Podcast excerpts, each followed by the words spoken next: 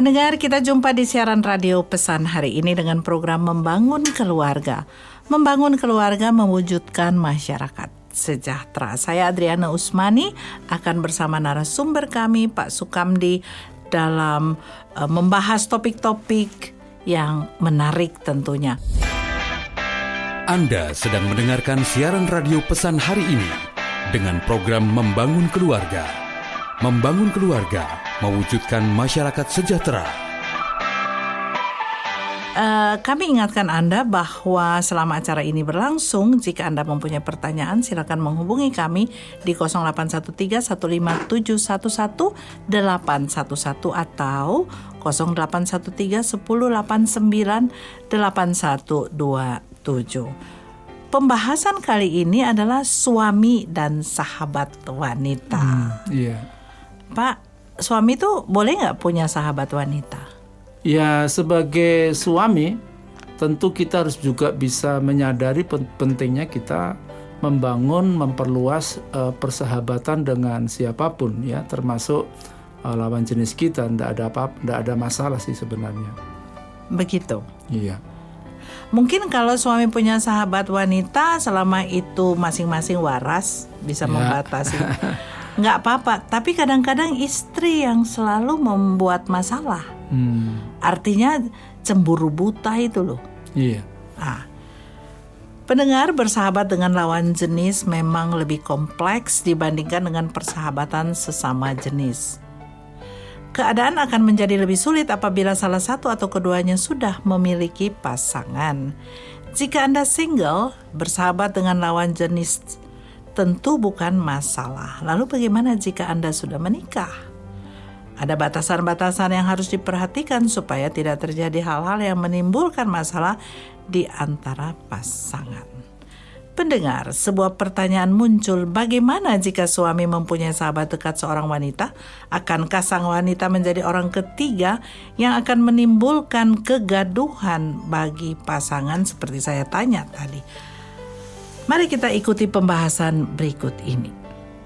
Pak Kamdi, apa pendapat Bapak tentang persahabatan dengan lawan jenis? Iya, sebagai manusia normal, laki dan perempuan, tentu kita harus bisa membangun hubungan kita yang baik dengan uh, lawan jenis kita.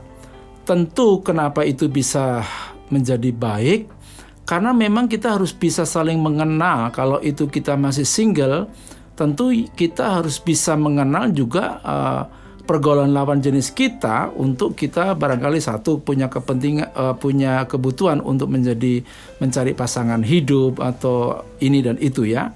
Nah, dalam persahabatan itu yang perlu dijaga itu adalah menjauhkan diri dari kepentingan pribadi atau sifat keegoisan kita. Ya.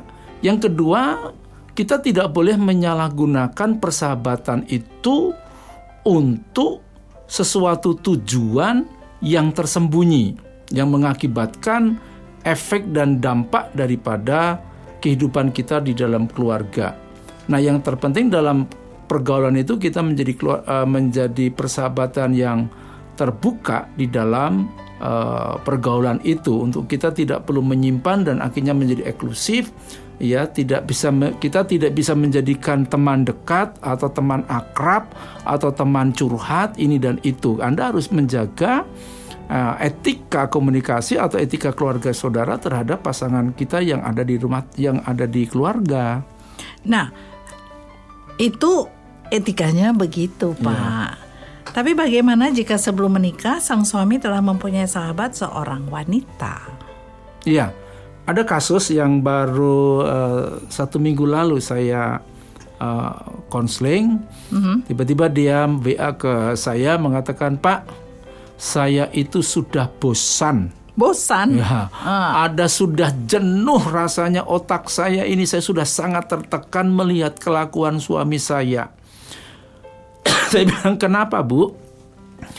Itu kalau dia sudah ditelepon teman SMA-nya dulu, padahal hmm. ini ada di luar pulau ya, dia hmm. ada di Jogja, kemudian uh, teman uh, apa ini teman SMA-nya itu ada di Medan di sana. Hmm. Kalau sudah mer dia itu telepon ngobrol, dari jam 7 sampai sore itu ndak habis-habis sampai HP-nya itu panas dicas lagi, lopet lagi dicas lagi. Kadang-kadang sampai lupa pekerjaan katanya sudah saya uh, mama saja yang bekerja sama anak-anak silakan saya tak uh, apa namanya tombol kangen kak apa namanya reoni asalnya reoni temu kangen dan sebagainya. Nah itu menimbulkan uh, apa namanya sebuah permasalahan. Nah Hal yang perlu dicatat dalam peristiwa ini ketika itu coba sekarang ibu bicara dengan suami tentang uh, ketidaknyamanan di dalam hal melihat perkembangan itu. Kamu boleh ngobrol tapi Anda uh, papa harus ingat uh, batasan waktunya untuk tidak menyita komunikasi dengan keluarga juga tidak mengganggu di dalam hal pekerjaan. Kalau itu dianggap uh, sesuatu yang memang tidak baik di dalam perkembangan uh, kehidupan papa di dalam keluarga itu.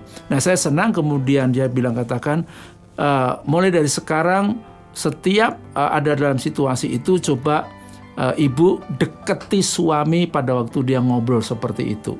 Gitu ya. Marah ya. dong. Oh iya, ya. Wah, Pak Wah ya saya bisa bisa kacau bisa Bronto Yudo itu kalau orang jadi itu saya pakai perang Mahabharata pak. Tetapi resiko apa pun daripada kita tertekan batin kita akhirnya ibu depresi tidak mau makan sakit mah bronkitisnya kambuh nah siapa yang rugi dan sebagainya.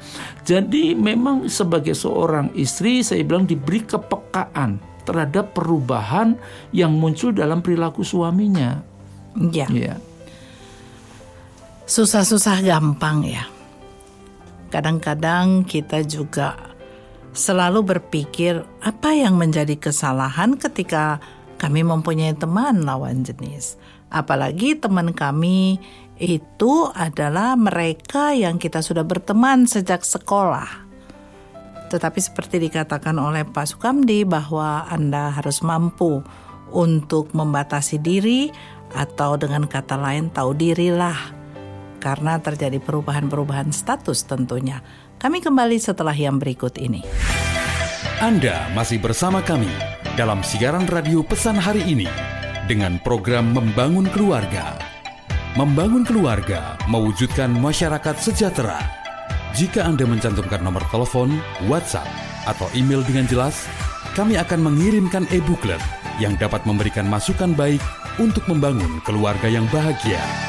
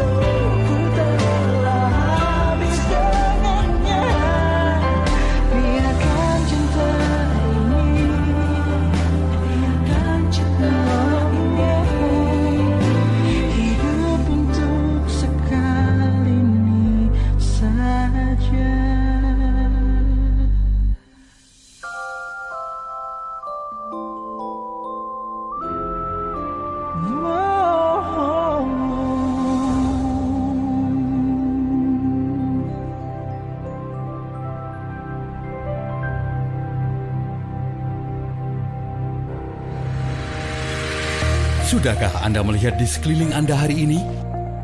Ada begitu banyak yang indah untuk dilihat. Salah satunya adalah diri kita sendiri. Mungkin saat ini Anda sedang menghadapi keadaan tersulit dalam hidup. Jangan putus asa, karena setiap peristiwa yang terjadi bertujuan untuk mempersiapkan diri kita agar dapat mencapai tujuan hidup ini. Dukungan pasangan dan keluarga merupakan faktor penting untuk mengatasi masalah yang terjadi. Ingatlah untuk selalu bersyukur dan jangan biarkan persoalan yang terjadi menguasai kita. Jika Anda mempunyai pertanyaan terhadap topik yang sedang Anda dengarkan, hubungi kami 0813 15711 811 email membangun keluarga 0919 at gmail.com atau 0813 1084 8127 email pesan hari ini 315 at gmail.com Pendengar, ketika Anda mempunyai saingan, saingan dalam hal ini eh, Anda merasa tersaingi tentunya ketika suami mempunyai eh, sahabat seorang wanita. Bagaimana perilaku Anda? Apakah Anda marah-marah? Ataukah Anda dengan penuh cinta kasih mendatangi suami dan mengatakan, boleh dong gue ikutan? Hmm. Boleh dong gue ikut reunian. Nanti kalau suaminya tanya ngapain kamu ikut-ikut? Ya mencegah hal-hal yang tidak diinginkan. Papa tidak ingin tapi sana kali ingin kan Ya, nih. Ah ini dia. Kalau penyampaian seperti itu menurut Pak Kamdi wajar nggak? Ya, su istri itu punya hak penuh Hak penuh. terhadap maju mundurnya, perkembangannya, bahkan istri juga perlu tahu suami berteman kepada siapa pun.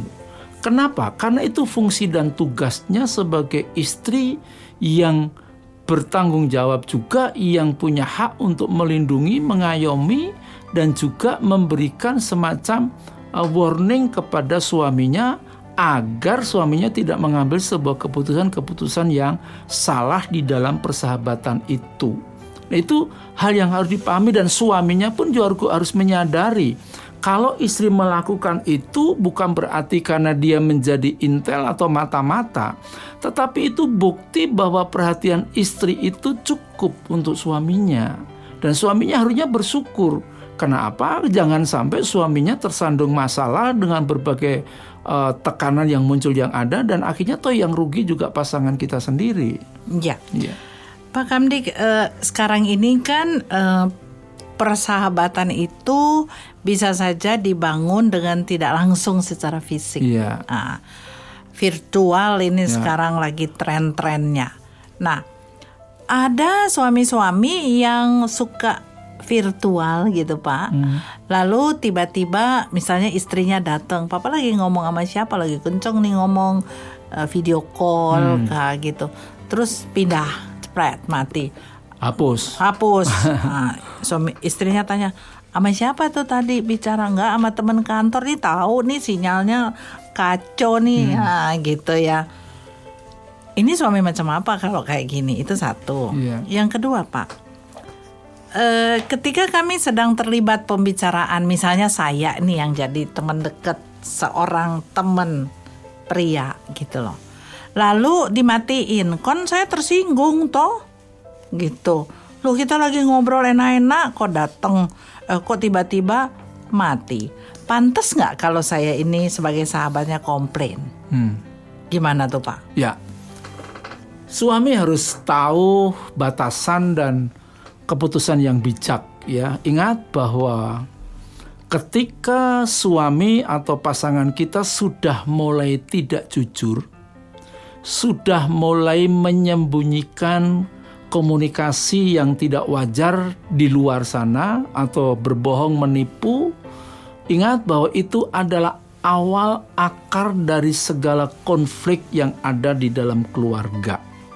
Kalau ada pihak ketiga diputus oleh karena eh, campur tangan istri terhadap suaminya dalam komunikasi yang tidak wajar di luar, maka yang di luar itu seharusnya justru kita bisa tegur bahwa Anda sedang mengganggu apa yang sedang dilakukan suami saya di dalam keluarga maupun di dalam pekerjaan.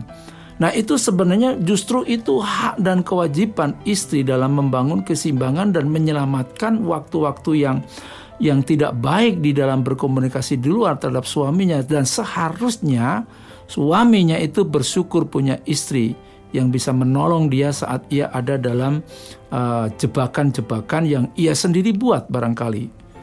Lalu kalau saya marah sebagai temennya, Lo justru kita tegur, lo Anda punya hak apa untuk merasa memiliki waktu yang yang yang ada dengan uh, suami saya. Anda punya kepentingan apa? Kecuali suami itu sedang berhubungan dengan urusan bisnis, urusan uh, perjanjian atau urusan negosiasi dengan lawan jenisnya, si suami juga harus tahu dan memberi informasi yang terbaik, yang baik sebagai bukti bahwa suaminya bisa dipercaya terhadap istrinya. Nah masalahnya itu tadi kalau sudah mulai tidak jujur ketika dia ngobrol tiba-tiba istrinya tanya kemudian dia dimatikan sebenarnya dia sedang menyembunyikan sesuatu. Nah Begitu. itulah awal munculnya konflik di dalam keluarga. Ya. biasanya kalau ditanya kepada pria, kenapa sih lo matiin itu? Tahu kan, satpam lagi dateng. Gua matiin lu paham deh. Soalnya kalau satpam ini udah nyap, kuping gua panas, gitu. Menurut bapak, sebaiknya jangan dimatiin dan jelaskan atau introduce, perkenalkan dan lanjutkan eh, pembicaraan, walaupun pembicaraan itu misalnya, ih dulu kan gua naksir elu gitu misalnya, itu gimana? Sebaiknya Ya, dilanjutkan. Sebaiknya kalau menurut saya suami harus tegas untuk memutuskan dan berhenti. Kenapa? Karena respon istri sudah menolong kita untuk tidak menjadi menikmati komunikasi kita dengan orang. Semakin kita bisa menikmati dengan komunikasi dari luar, ingat Anda sedang membuang komunikasi dengan waktumu, dengan eh, kesempatanmu dengan istri. Itu sangat berbahaya sekali. Seharusnya langsung berhentikan dan matikan dan katakan maaf ya kita sudah cukup. Kenapa waktu produktif kita kita pakai hanya untuk omong-omongan orang orang Ambon bilang cerita mati itu ya. Nah, untuk apa untuk dilanjutkan begitu? Jangan membuka celah. Ya. Begitu. Pendengar saya harap sebagai wanita yang baik, sebagai teman dari seorang suami, jangan terlalu banyak cerita mati. Karena kadang-kadang cerita juga bisa membawa kematian. Hmm, ya. Apakah benar demikian? Itu sebuah filosofi sehingga dengan kata lain eh, jangan terlalu banyak omong kosong misalnya. Pendengar eh, menjadi wanita Anda juga harus selalu menjaga wibawa Anda sebagai wanita. Saya tidak ingin menasihati Anda, tetapi saya hanya memberikan masukan yang baik sesuai dengan apa yang dibicarakan oleh narasumber kami. Kami kembali setelah yang berikut ini. Anda masih bersama kami dalam siaran radio pesan hari ini dengan program Membangun Keluarga. Membangun keluarga mewujudkan masyarakat sejahtera. Jika Anda mencantumkan nomor telepon, WhatsApp, atau email dengan jelas, kami akan mengirimkan e-booklet yang dapat memberikan masukan baik untuk membangun keluarga yang bahagia. Sedikit waktu yang kau miliki Luangkanlah Untuk ku harap secepatnya Datangi aku Sekali ini ku mohon padamu Ada yang ingin ku sampaikan? Sempatkanlah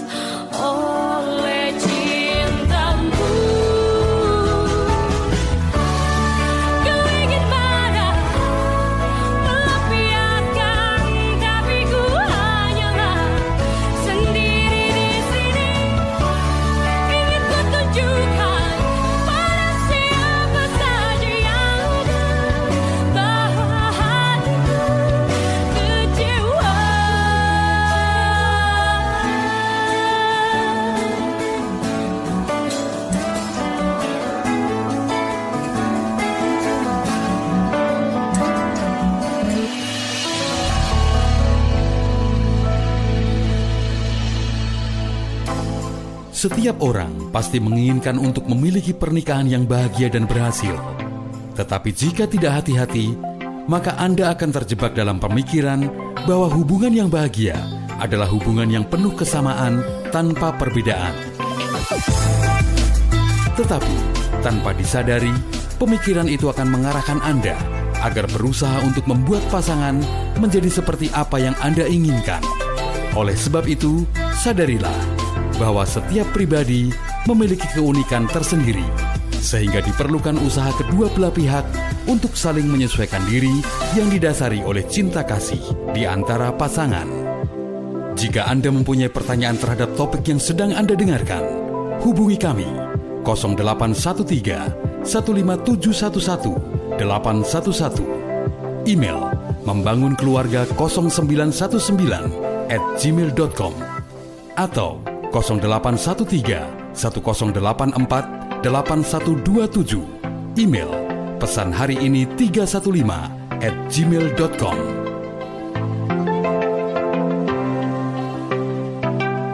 Pendengar, kami berbicara banyak tentang permasalahan dalam membangun keluarga. Kami berbicara tentang nilai-nilai yang perlu diperhatikan. Kami juga berbicara tentang kasus-kasus yang mungkin sangat simpel. Anda mungkin sedang berpikir apa yang dibicarakan kok tidak menjawab apa yang saya sedang alami. Mungkin saja Anda sedang bahagia dan berlebih-lebihan kebahagiaan itu. Apa bentuknya kami tidak tahu.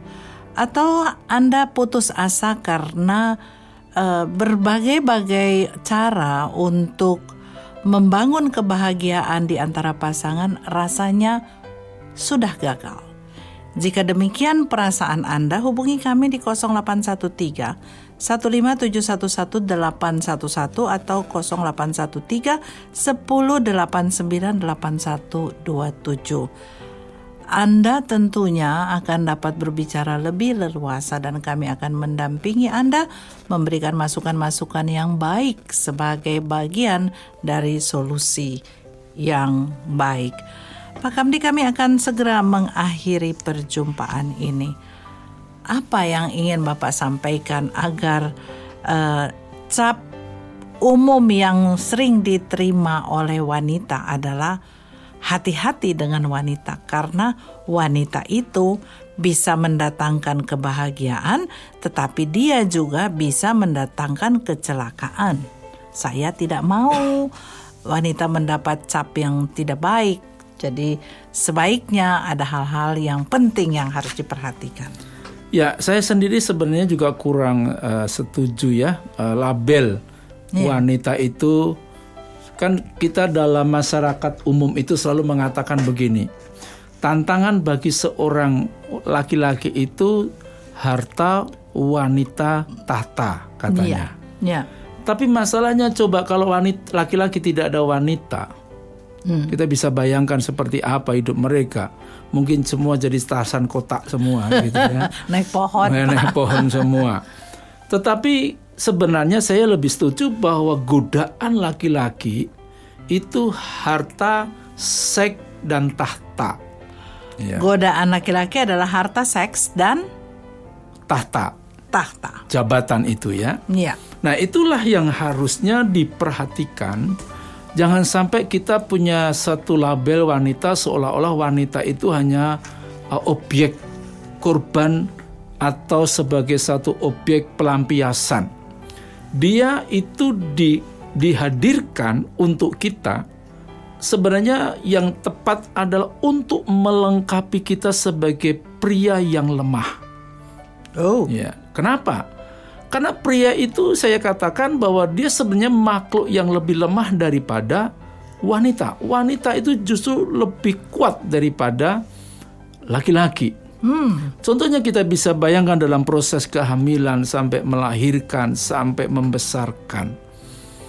Coba kita lihat bagaimana seorang suami, eh seorang istri harus bisa membangun keseimbangan, menjaga keretakan dan kehancuran di dalam keluarga dengan dia rela menderita. Sampai ada satu buku dalam tulisannya tentang masalah keluarga itu begini. Tidak ada keberhasilan seorang suami tanpa pengorbanan dari seorang istri. Saudara perhatikan kalimat itu bahwa ketika engkau sukses ingat ada orang yang berkorban untuk kesuksesan kita.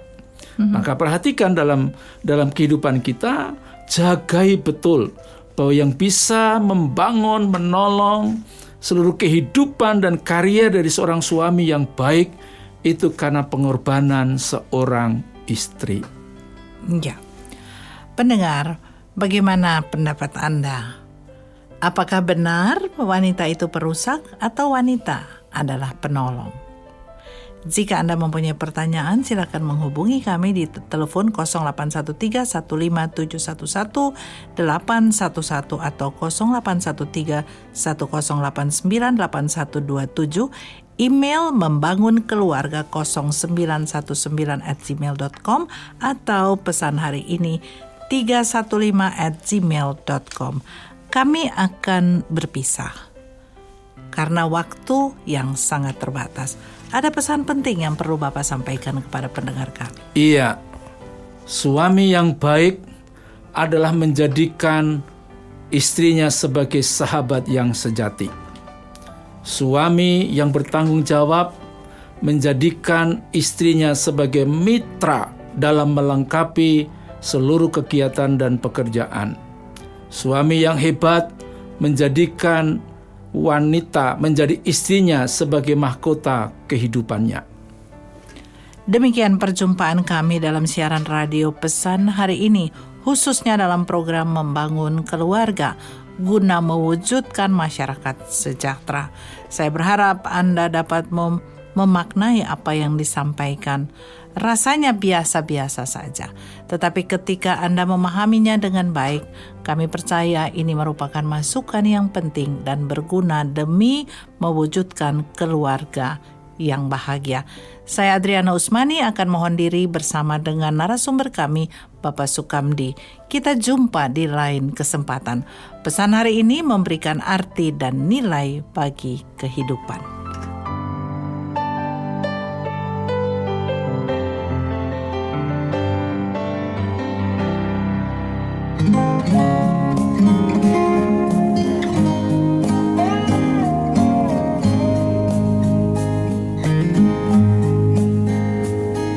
If Jesus comes tomorrow to spend some time with you, would you answer all his questions or lie to hide the truth? Would you welcome him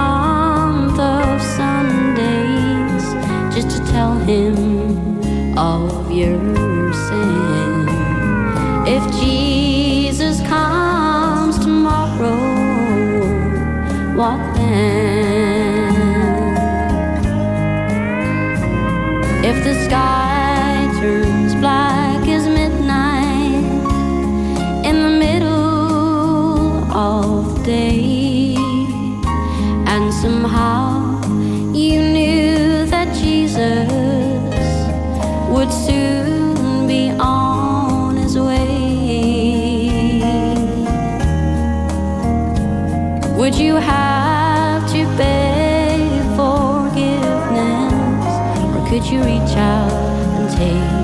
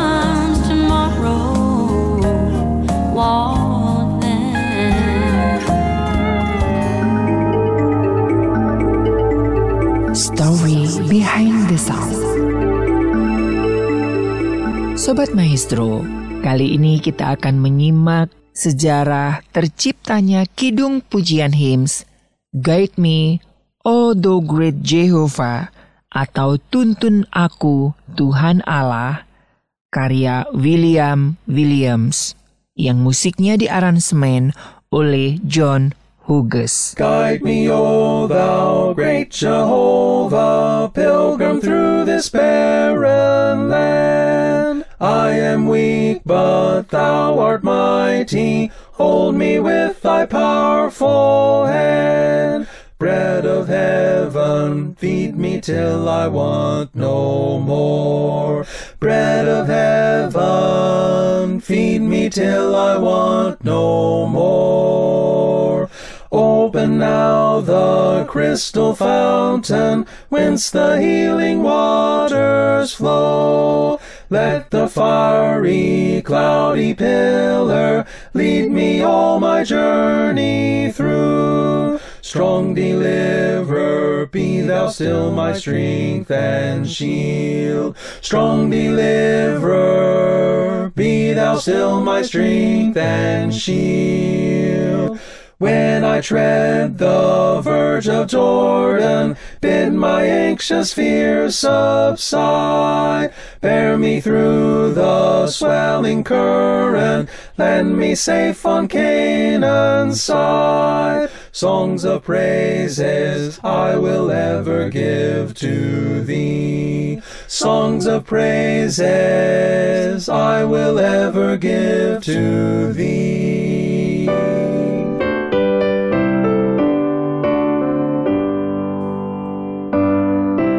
Sobat Maestro, Williams adalah seorang anak dari petani Wales yang kaya. Pada awalnya ia berketetapan ingin menjadi seorang dokter. Namun di dalam perjalanan hidupnya, di dalam persiapannya untuk menjadi seorang dokter, ia menghadiri kebaktian kebangunan rohani dari Howell Harris, seorang penginjil dari Wales. Dan akhirnya, hatinya disentuh oleh Tuhan melalui khotbah yang disampaikan, di mana kemudian Williams mendedikasikan hidupnya kepada Tuhan dan terjun ke dalam pekerjaan Tuhan. Mengikuti jejak Harris, Williams kemudian berkeliling ke seluruh Wales dengan mengendarai seekor kuda dan melayani sambil berkhotbah serta menyanyikan lagu-lagu himnal dalam bahasa asalnya. Dan dia dikenal dengan julukan sebagai seorang penyanyi yang manis dari Wales atau Sweet Singer from Wales. Sobat Maestro, bila kita memperhatikan dengan seksama isi syair dari Kidung Pujian Guide Me O Thou Great Jehovah atau tuntun aku Tuhan Allah, maka kita dapat menemukan adanya kemiripan hidup manusia dengan perjalanan bangsa Israel yang keluar dari perbudakan di Mesir menuju tanah perjanjian yang sudah dijanjikan Allah kepada mereka. Perhatikanlah kata-kata yang terdapat di dalam baris pertama, di mana dituliskan, Tuntun aku, Tuhan Allah, lewat gurun dunia ini. Kemudian dilanjutkan dengan roti surga, sumber air hidup. Berjalanlah di muka dengan tiang awanmu dan pada batas sungai Yordan. Ungkapan-ungkapan yang digunakan semakin menjelaskan penyerahan diri kita kepada Tuhan karena dialah yang dapat menuntun kita dalam melewati pergumulan dunia yang tidak mudah yang harus kita hadapi. Melodi lagu ini ditulis pada tahun 1907 oleh John Hughes, seorang komponis yang dilahirkan pada tanggal 22 November 1873 yang juga berasal dari daerah Wales. Hughes dikenal sebagai pengarang lagu-lagu sekolah minggu dan nyanyian gereja. Sebagai informasi, pujian ini sudah diterjemahkan dalam lebih dari 80 bahasa di seluruh dunia. Ini berarti bahwa pujian ini sangat disukai banyak orang. Sobat Maestro, Kiranya melalui pujian ini, kita semakin beriman kepada Tuhan Allah, sebab Dia adalah Allah yang berkuasa menuntun setiap umatnya. Sobat Maestro, inilah Kidung Pujian Hymns Guide Me, O Thou Great Jehovah, atau Tuntun Aku Tuhan Allah, karya William Williams. Guide me, oh. thou great